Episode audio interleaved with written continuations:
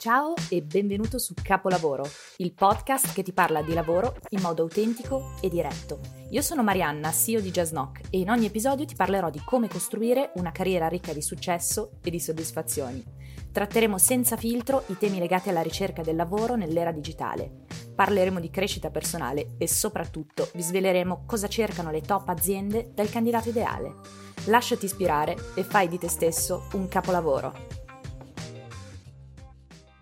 Capolavoro, episodio numero 20.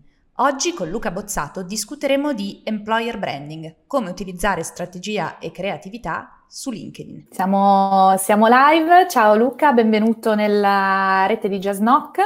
Sono felicissima di averti come, come ospite perché noi eh, ci siamo comunque incrociati tante volte a diversi eventi in ambito risorse umane. Ho visto anche molti tuoi interventi che mi sono piaciuti tanto e che mi hanno ispirata un sacco.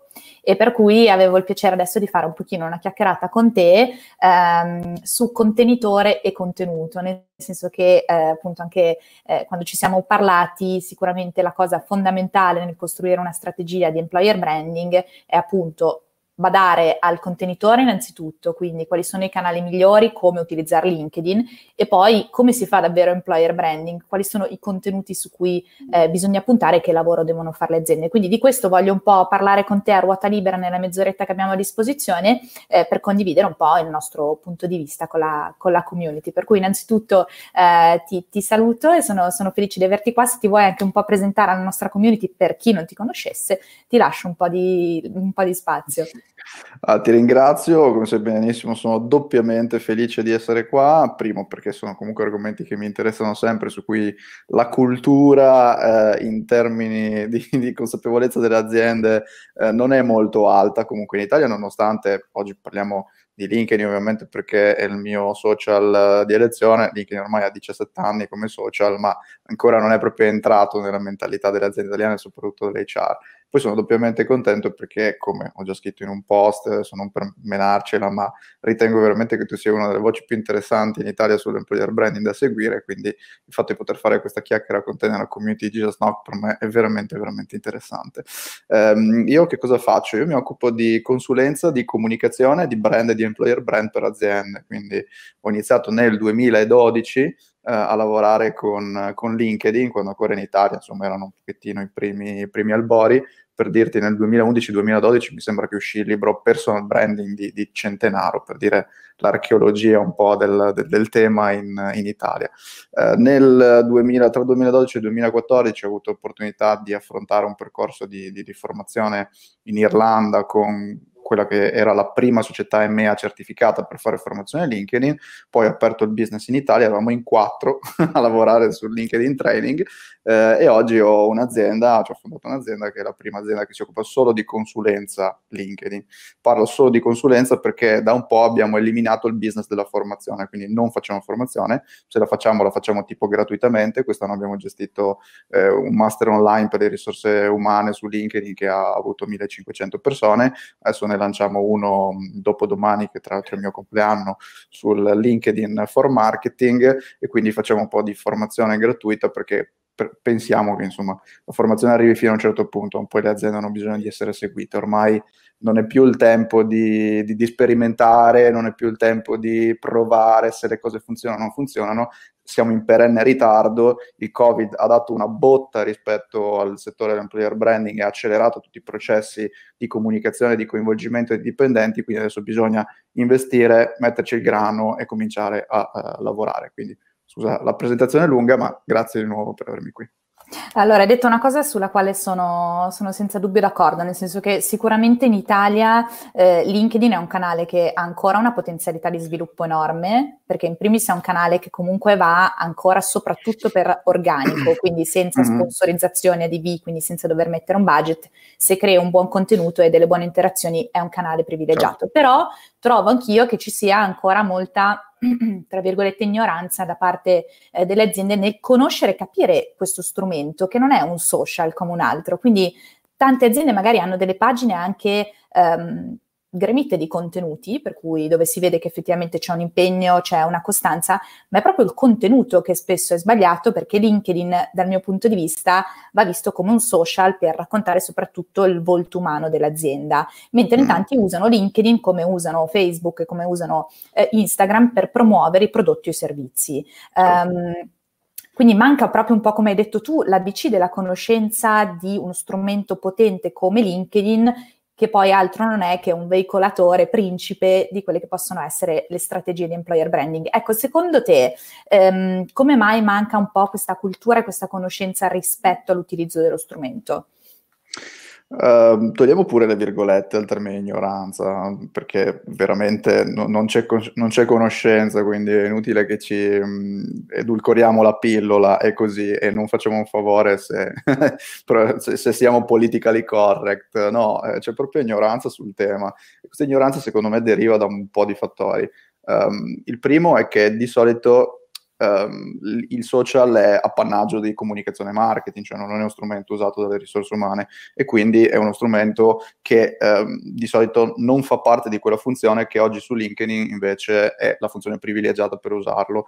D'altro canto, marketing e comunicazione fanno fatica a comprendere qual è il vero senso di LinkedIn perché non ne capiscono bene le logiche dinamiche. Infatti noi lavoriamo, perlomeno il nostro payoff, è l'alleanza strategica tra HR e marketing perché solo un'alleanza interfunzionale riesce a capire perfettamente questo strumento, che sì è un social network sotto tutti i punti di vista, quindi chiaramente può eh, risiedere all'interno del dominio di comunicazione e di marketing, però è un social network, come dicevi tu, che ha la peculiarità di mostrare il lato umano dell'azienda. Alleanza è anche un termine che deriva dal libro omonimo scritto da Reid Hoffman, fondatore di LinkedIn, in cui lui parla dell'alleanza tra dipendenti e azienda. Infatti, se fai caso, LinkedIn è l'unico social network in cui se io vado a vedere la pagina di un'azienda, riesco a eh, guardare la lista dei dipendenti, cioè in nessun altro social posso farlo. Mm-hmm. Anche nei miei social privati, il Facebook e l'Instagram, io posso, se voglio, dichiarare dove lavoro, ma non è che se tu vai sul, sulla pagina della mia azienda vedi chi sono i dipendenti, ok? Questo è possibile solo su LinkedIn. Qual è l'effetto principale di questa cosa? L'effetto principale è che se dobbiamo parlare e mutuare in termini di, dei concetti in termini di marketing, i primi brand fan di un'azienda, cioè quelli più um, spinti e più volenterosi nel condividere i messaggi dell'azienda e quindi fare amplificazione organica, uh, sono i dipendenti dell'azienda. Quindi spesso mm. i calendari editoriali, o meglio le pagine, qual è il contenuto che funziona? Non è un contenuto rivolto all'esterno, cioè non è qualcosa che serve a convincere a chi non conosce l'azienda che l'azienda è un bel posto dove lavorare, ma è prima di tutto un calendario di comunicazione interna, cioè il tema di LinkedIn è Uh, statisticamente la prossima persona da assumere starà nel network dei tuoi dipendenti, ma viceversa il uh, cliente prossimo in termini B2B o B2C che l'azienda ha sarà statisticamente nella rete di dipendenti, perché LinkedIn ha calcolato che la somma dei contatti dei dipendenti su LinkedIn è 10 volte più grande dei follower della pagina azienda. Questo significa che il vero potenziale di marketing non sta nei follower della pagina azienda, ma sta nel network dei dipendenti. Eh certo. Quindi la domanda da farsi è più che come faccio a scrivere delle cose per raccontare a chi non mi conosce qualcosa, come faccio a produrre dei contenuti che siano talmente belli e condivisibili dai miei brand fan, cioè dai miei dipendenti, che siano i miei dipendenti che vanno sulla pagina e condividono i contenuti con le loro reti e questi mm-hmm. contenuti vengono letti, cliccati e costruiscono un'emozione, un rapporto personale con un contatto di un mio dipendente che viene a contatto con la mia azienda tramite una persona, tramite un referral e quindi diventa potenzialmente già più fidelizzato. Quindi è un po' un ribaltare il calzino, se vogliamo, ok? Cioè dobbiamo infilarci la mano dentro, tirare fuori e dire ok, rivediamo la comunicazione da capo. Dobbiamo parlare prima alle persone che già conoscono e già hanno investito sul nostro brand 3-5 anni della loro vita, della loro carriera per lavorare certo. insieme a noi, ok? Questo è un investimento molto maggiore che comprare una crema in un supermercato, voglio mm. dire che ho speso 5 euro e poi cambio marca. No, questa persona ha investito anni della sua vita all'interno dell'azienda. Quindi costruiamo dei contenuti che abbiano a che fare e abbiano a che vedere con la vita aziendale, ma siano condivisibili prima dai miei dipendenti. E questo è quello che marketing non capisce, perché è una logica certo. che va certo. totalmente fuori da, dal suo ambito. Certo, e soprattutto sono d'accordo con te, ehm, l'employer branding è una strategia che in primis deve mirare ad aumentare il senso di appartenenza delle persone che abbiamo già all'interno perché queste possano diventare i primi promotori. Pensiamo non solo al digitale, ma pensiamo anche al vecchio passaparola. Eh, quando il digital non c'era, LinkedIn non esisteva, si chiedevano referenze quindi non si chiedono solo referenze sui candidati, ma si chiedono referenze anche sui luoghi di lavoro, quindi le persone poi più credibili effettivamente sono le persone che già lavorano dentro l'azienda, che non sono proprietari, ma che sono, eh, la parola dipendenti non mi piace, ma che comunque persone che lavorano all'interno dell'azienda e che possono dirti guarda questa è la mia vera esperienza, te la comunico da persona a persona, quindi LinkedIn può essere, come hai detto tu, uno strumento super efficace se capiamo che è uno strumento basato sulla relazione umana, solo che è trasposto in digitale, quindi tutto ovviamente amplificato, ha molta più potenza e va tenuto anche sotto controllo. Quello che ad esempio noi eh, facciamo quando supportiamo le aziende nel creare soprattutto contenuti creativi per le loro eh, strategie di employer branding, io quello su cui insisto tantissimo è già la value proposition, quindi il cercare quelli che sono i valori aziendali, va costruita con le persone che compongono l'azienda, per cui i valori non vanno calati dall'alto, ma vanno costruiti insieme alle persone chiedendogli voi quali sono i valori che sentite, costruiamoli insieme. Questo fa sì che poi una volta che l'azienda eh, crea la sua comunicazione su LinkedIn e, i vari contenuti, rendendo magari anche protagonisti, appunto, come hai detto tu, eh, le persone, eh, fa sì che loro abbiano più voglia, più desiderio di condividere dei valori di cui loro fanno parte, hanno fatto parte nella, nella, creazione, nell'origine di quella che è la value proposition aziendale, mentre c'è ancora molto la cultura, secondo me purtroppo, del ah, la value proposition, ok, è il manifesto dei valori aziendali dove io prendo quelli che vanno più di moda, dico che li abbiamo e poi li racconto così verso l'esterno, però in primis è un boomerang. E in secondo luogo se poi le vostre persone non lo sentono eh, è, una, è una strategia che dura poco, quindi meglio fare un lavoro più profondo più interiore, coinvolgendo tutti, per poi effettivamente costruire una credibilità più solida nel tempo. Guarda, sorridevo perché insieme a Eugenio Amendola, che è l'organizzatore dell'HR ah. Innovation Forum, è grande nome dell'employer branding eh, italiano, scherzando l'anno scorso, parlando di questo tema, eh, avevamo avuto l'idea di mettere su un sito internet tipo EVP Generator, no? Sai di quelli che clicchi sì. e ti dà una frase random, perché abbiamo raccolto un po' di EVP di aziende multinazionali che abbiamo visto in Italia e suonano tutte ovviamente uguali. Allora, qual certo. è il certo. problema? Il versi, che... meritocrazia e poi selezioni con lo stampino. Mm. Qual è il problema? Il problema è che non ci sono molti vendor che fanno questa cosa oggi, quindi giust, giusto appunto, cioè le, le, le, le, parole chiave, poi i pilastri tendono ad assomigliarsi, però in termini di comunicazione questa cosa è un problema um, e spesso quando andiamo dai clienti a fare il piano di comunicazione gli mettiamo un bello screenshot della loro pagina con quelle dei competitor con la dicitura trova le differenze.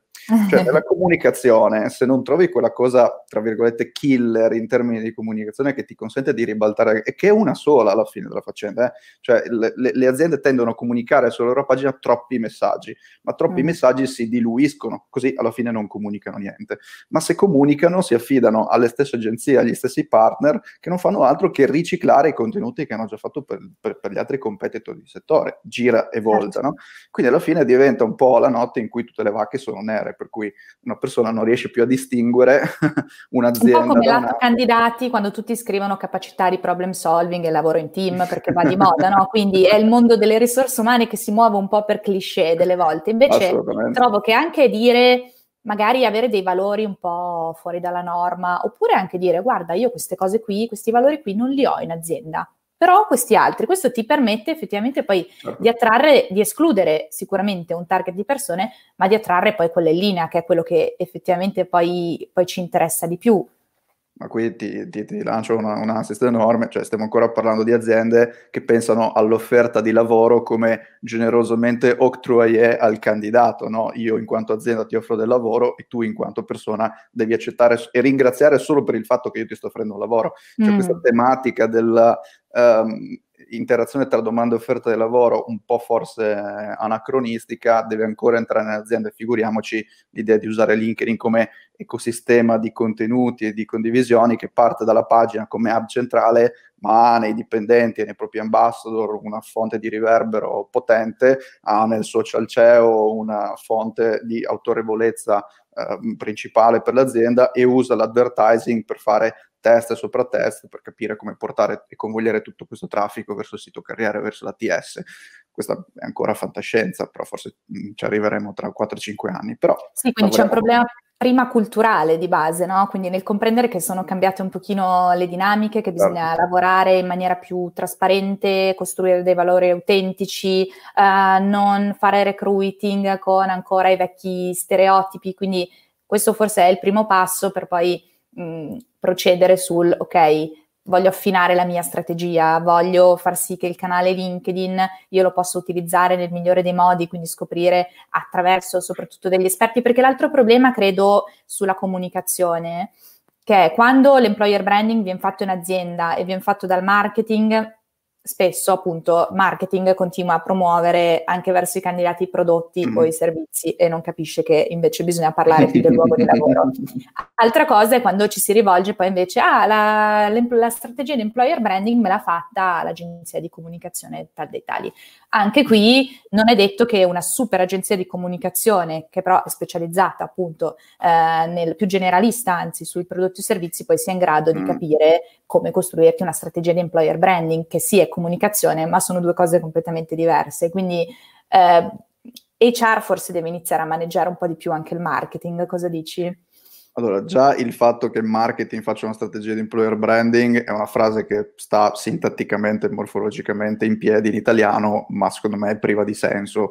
Cioè, marketing non può fare una strategia di employer branding perché non è il suo mestiere. Marketing può fare una strategia di branding dove lavorare con le risorse umane che si occupano e sono l'owner della strategia di employer branding fa parte di uno stesso piano di comunicazione, cioè i due piani e i due obiettivi devono andare eh, insieme, ma non si può... Ehm, dire, non si può confondere il fatto di raccontare e mettere due foto dei dipendenti sulla pagina LinkedIn con una strategia di comunicazione di employer branding, che è quello che fanno le aziende oggi. Fare una strategia di employer branding significa creare intanto un team interfunzionale che possa lavorare e mettere insieme delle persone che sono sia a cavallo di HR sia a cavallo di comunicazione, perché servono competenze di comunicazione con tutti e due i reparti. Non possiamo più lavorare a silos su queste cose. Dopodiché il partner esterno come l'agenzia può di sicuro darci una mano a creare i contenuti operativi per la strategia di employer, di employer branding su LinkedIn, ovviamente, però dobbiamo sempre capire qual è l'obiettivo comunicativo. Cioè l'obiettivo comunicativo non è devo assumere e quindi faccio una comunicazione in merito a una certa assunzione, anche perché oggi lo scopo dell'employer branding è diverso. Stiamo vedendo aziende come Amazon, per esempio, in questi giorni in TV, che cosa sta facendo? Sta usando l'employer branding, cioè le storie dei dipendenti, per riposizionare la pessima figura che fa come datore di lavoro e quindi come azienda. Cioè mm. ha capito che le persone, e questo soprattutto in America, ci sono articoli, eh, ci sono diversi articoli, anche stamattina ne leggevo uno, tipo le 10 aziende da evitare per la loro risposta al Covid e Amazon era tra i primi di, questo, di, di, di questa lista. Cosa sta facendo Amazon? Sta dicendo la nostra reputazione è negativa, le persone potrebbero andare a comprare da un'altra parte e quindi che cosa fa la differenza? Non certo il nostro catalogo prodotti, perché ormai abbiamo il mondo, la differenza la fanno le persone che lavorano per noi e questa è una lezione che in un'industria, per esempio, che seguiamo come il campo del software, questo è banale, cioè alla fine tutte le software house vendono più o meno la stessa cosa. Cosa fa la differenza? La fanno le persone che lavorano e soprattutto sia in termini di attrazione di nuovo talento, ma anche di attrazione di nuova clientela, perché è inutile che io che vendo lo stesso software che può vendere un'altra agenzia, no? Quindi devo andare certo. a lavorare sulla qualità de- de- delle persone. Che cosa significa questo? Significa che intanto l'employer branding non è più legato alle assunzioni. Ho avuto belle conversazioni oggi con aziende che mi dicono per via del Covid siamo in hiring freeze, non possiamo assumere nessuno, ma comunque l'azienda vuole investire in employer branding. Fighissimo. Uh-huh. Non pensavo uh-huh. di non sentire mai queste parole. Infatti, in realtà, secondo me si sta prendendo una nuova coscienza su questo. E eh, quindi, dato l'allargamento dello scopo dell'employer branding, che è una funzione che sempre più deve stare al centro del business, il nostro lavoro, cioè il tuo lavoro e quello degli altri vendor nello spazio, non è più quello di creare un piano di comunicazione nelle pagine LinkedIn, ma aiutare HR ad avere gli strumenti per parlare la stessa lingua di altre funzioni che sono considerate più importanti a livello del business e portatrici di valore, non solo di costo. Quindi lavorare sulla comunicazione di employer branding non è soltanto un modo di dire bene, lavoriamo sulla talent acquisition, cioè su comunicazione, strategie tattiche di breve periodo che ci servono a portare a casa nuovi talenti. No, fare una comunicazione di employer branding con comunicazione marketing significa andare a toccare il cuore del posizionamento della marca sul mercato oggi, perché il consumatore è sempre più attento, è sempre più puntiglioso, è sempre più informato e vuole delle aziende che non solo producono, ma prendono posizione rispetto ai temi più caldi sulla società e lo testimoniano avendo dei dipendenti che vivono i valori ogni giorno e con la loro attività sui social fanno vedere effettivamente che quelli dell'azienda non sono proclami, ma sono effettivamente cose che anche i dipendenti sentono. Aziende mm. grandissime, mi viene in mente la Salesforce della situazione, lo fanno già da dieci anni, cioè noi non è che stiamo vivendo oggi il periodo d'oro dell'employer branding, stiamo accorgendoci oggi di qualcosa che già da dieci anni sta succedendo. Quindi, come al solito, ci vuole un pochettino perché i primi trailblazer, prendo prestito la Salesforce, appunto, certo. comincino a uh, definire un. Uh, un percorso, ma oggi siamo al culmine di una serie di problemi che, eh, di nodi che sono venuti al pettine di una, un processo lungo dieci anni, per cui adesso non è più il tempo, come dicevo prima, mm. di sperimentare, ma è il tempo di mettersi sotto a lavorare. Sì, le aziende devono iniziare a mostrare un po' il cuore o il volto umano, come, come lo vogliamo chiamare. Io credo che sia anche un'occasione meravigliosa per tutti gli HR che eh, riescono in questo momento riusciranno a cogliere le potenzialità dell'employer branding, perché io la dico in maniera molto semplice, però banalmente le persone si fidano delle persone, quindi l'employer branding non è solo, come detto giustamente, una strategia di recruiting, ma è proprio una strategia orientata anche a creare e generare fiducia anche verso i potenziali clienti, perché io che sono un cliente voglio vedere le persone che tutti i giorni lavorano dietro un prodotto che, o un servizio che acquisto. Quindi questo è, secondo me è una svolta epocale a livello di comunicazione a tutto tondo ed HR se saprà sfruttare questa, eh, questa occasione prenderà sempre più una, una rilevanza come figura all'interno delle aziende, tant'è che tantissimi amministratori delegati adesso al loro fianco, sul, al loro braccio destro, hanno le risorse umane, i più illuminati, quindi eh, credo che sia un, un'occasione magnifica da, da, sfruttare e che ci sia bisogno di, eh, di, capire che però richiede diverse competenze e queste vanno effettivamente trovate. Certo. E per dirla papale papale, sempre nello spirito della semplicità, è anche un'occasione fantastica per gli HR giovani oggi di fare carriera, perché è uno mm. spazio, una nicchia all'interno delle risorse umane che oggi è veramente difficile da colmare e tutti i giorni parlando in azienda con chi si occupa di comunicazione di employer brand, eccetera, sono persone che hanno la nostra età più o meno, quindi è anche facile relazionarsi mm, scavalcare gerarchie, quindi sono processi anche molto più flessibili, molto più, più dinamici e vedo e ho visto Uh, due cose ultimamente. Uno, una grande mobilità sul mercato, quindi ho visto employer brand di altre aziende che tra un lockdown e settembre hanno cambiato azienda, si sono mossi e quant'altro, quindi è simbolo di fermento. E poi mm. anche crescita, cioè nuove entrate nei team employer brand e persone che prima avevano un ruolo un po' più operativo oggi avere un ruolo un po' più strategico con un proprio team employer branding, soprattutto nelle aziende più grandi. Quindi è un mercato che secondo me si sta evolvendo anche in termini di investimento sulla propria figura professionale lato, lato HR. Le grandi si sono attrezzate, si stanno attrezzando, però c'è tutta la fascia delle medie su cui prendere comunque un'azienda da zero e costruire la comunicazione di employer branding con il proprio team, per un giovane HR oggi, secondo me è un compito veramente figo da fare. È anche divertentissimo, perché sì. voglio dire, HR sta acquisendo tutta una serie di, di, sfumature, di competenze in più nel proprio lavoro quotidiano che lo rendono anche estremamente più divertente. Senti, c'è una domanda di Cosmo che ci chiede se la tua azienda è molto piccola. Lascio a te la prima risposta. Se la tua azienda è molto piccola, c'è molto lavoro da fare e hai la fortuna di avere una catena decisionale molto corta.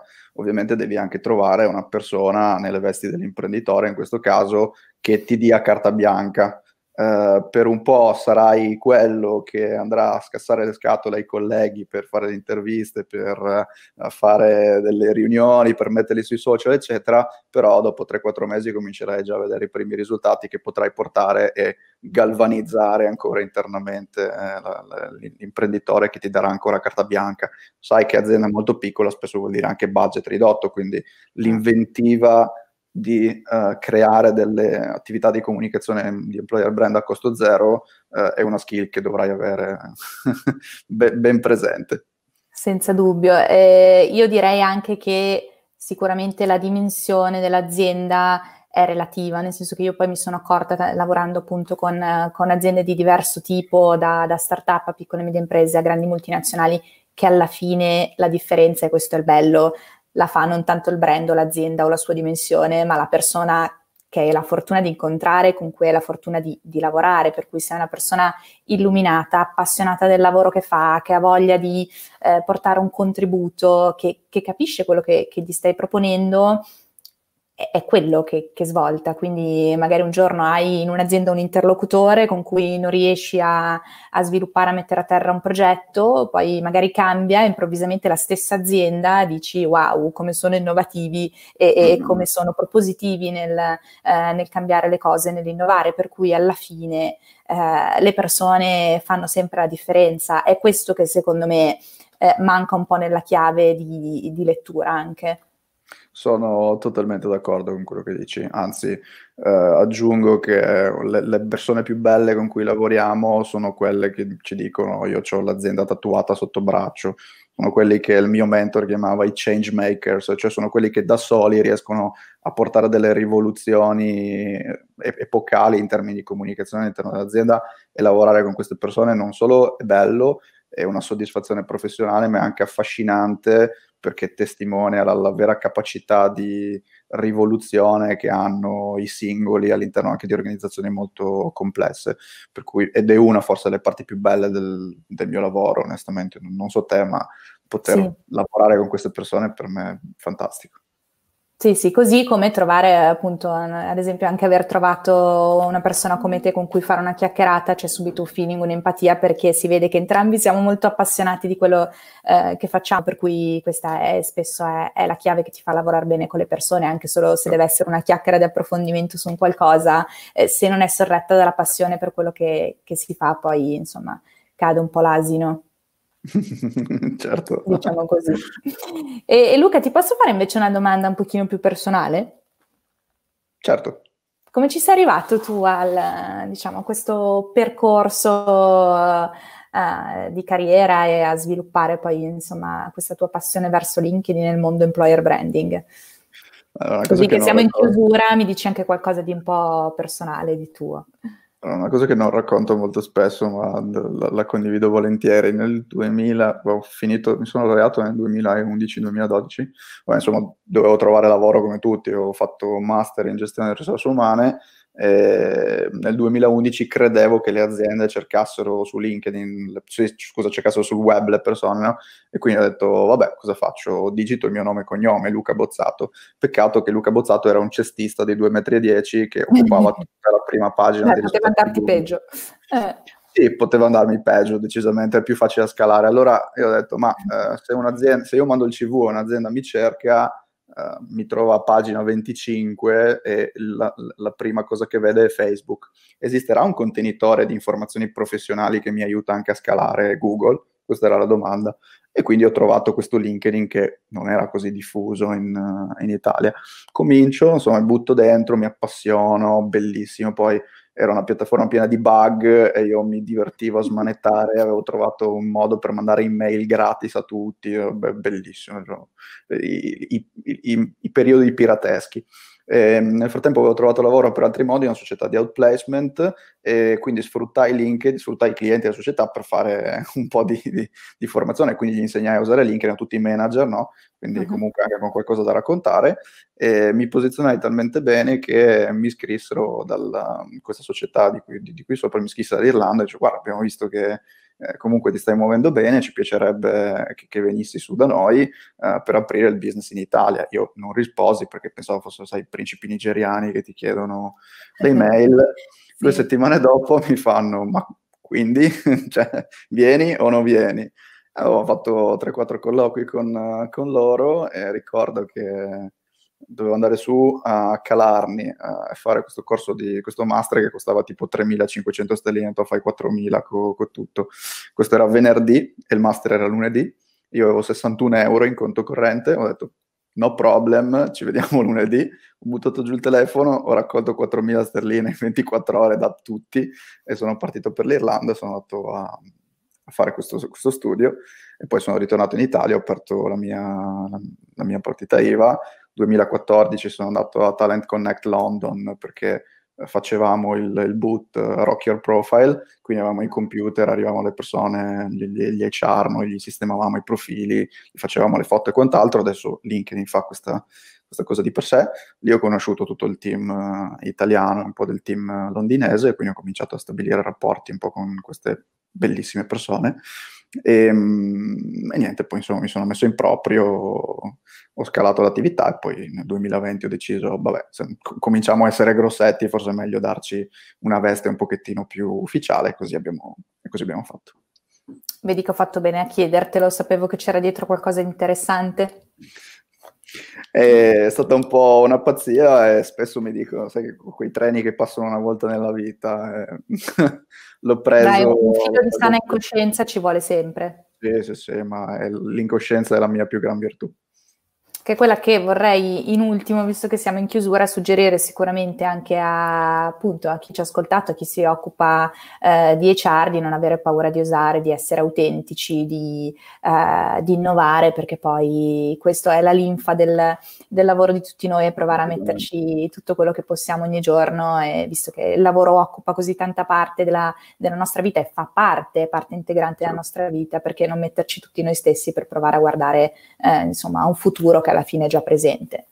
Ma spesso, eh, faccio una battuta perché so che siamo in chiusura, poi non voglio sporare troppo, eh, scherzando dico che le persone non ci pagano per fare comunicazione su LinkedIn, le persone ci pagano per avere il permesso di esprimersi ed essere se stesse su LinkedIn, perché uh-huh. alla fine della fiera la maggior parte di quello che facciamo è sbloccare persone che hanno voglia di fare, voglia di cambiare, ma si sentono in qualche modo tarpate o si autobloccano perché pensano di non aver nulla da dire, ma i, i più, bei, amba- i più belli ambassador aziendali che abbiamo sono persone che avevano solo bisogno del, del nostro là per, per ricominciare a fare le cose.